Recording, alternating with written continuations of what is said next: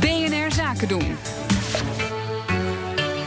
Ondernemersdesk. Een bedrijf waarin elke werknemer zichzelf kan zijn, dat floreert. En daarom iedere dinsdag de ondernemersdesk inclusiviteit. Inclusief Conor Clerks. Vandaag het Rotterdamse, ja, sorry, het Rotterdamse netwerk 010 Inclusief. Wat houdt dat netwerk?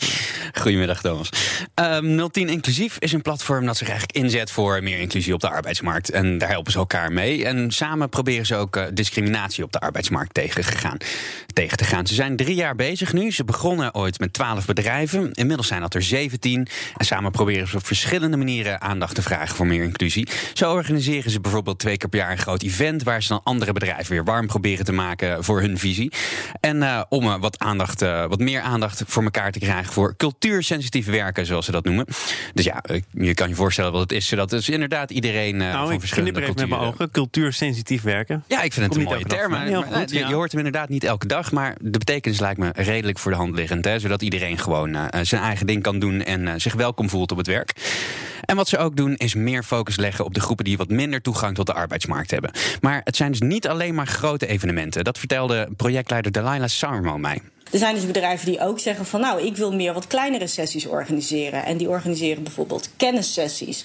Waar uh, je uh, op bezoek gaat bij een ander bedrijf of een organisatie. Die zich bijvoorbeeld hard maakt voor uh, de integratie van vluchtelingen.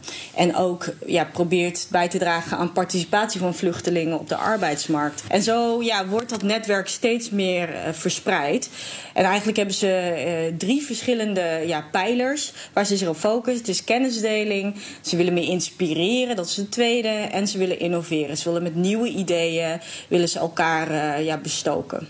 Maar ja, met zo'n grote club, hè, als je 17 verschillende bedrijven hebt, heb je dus ook weer allemaal verschillende belangen. En dat is meteen een grote uitdaging. In het begin uh, ja, was het heel makkelijk. Nou, natuurlijk willen we allemaal rond inclusie uh, meer aandacht vragen en actie ondernemen en doen. Lekker Rotterdams.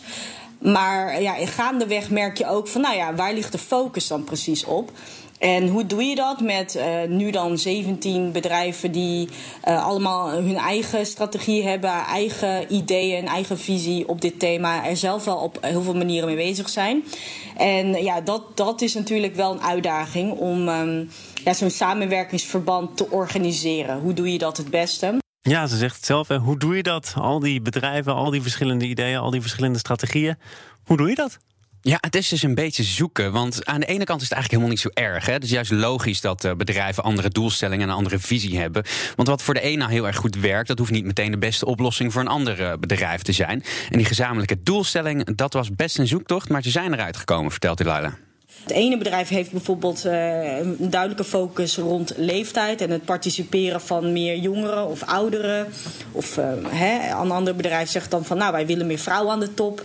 Een ander bedrijf zegt weer van nou wij willen veel meer kleur in de top of überhaupt kleur in onze organisatie. Dat, dat kan allemaal elkaar bestuiven natuurlijk. Uh, maar als je in een platform samenwerkt is het ook wel eens zoeken naar van wat, wat, wat doe je dus samen.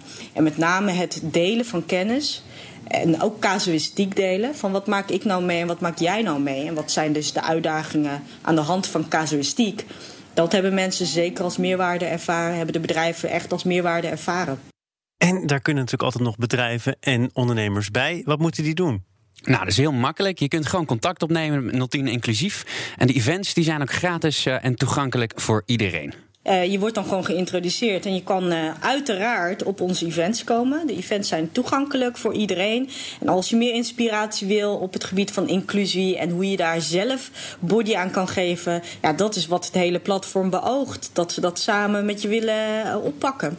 Ik zei trouwens gratis, weet ik eigenlijk helemaal niet. Maar um, volgende week ga ik uh, met een van de deelnemende bedrijven spreken. En die ga ik natuurlijk ondervragen over wat voor daadwerkelijke resultaten ze nou uh, behaald ja, en hebben. vragen even of het nou gratis is of niet. Dan kunnen we nog terugkomen. ja, precies. Um, we hoeven overigens niet tot volgende week te wachten om jou weer te horen in dit programma. Morgen dan ben je er weer. Wat horen we dan van jou? Nou, ik heb iets leuks. Ik ga op bezoek bij een, uh, hier vlakbij in de buurt in Amsterdam bij een bouwplaats. Want daar worden, wordt eigenlijk een heel eiland van circulaire woningen uit de grond gestampt.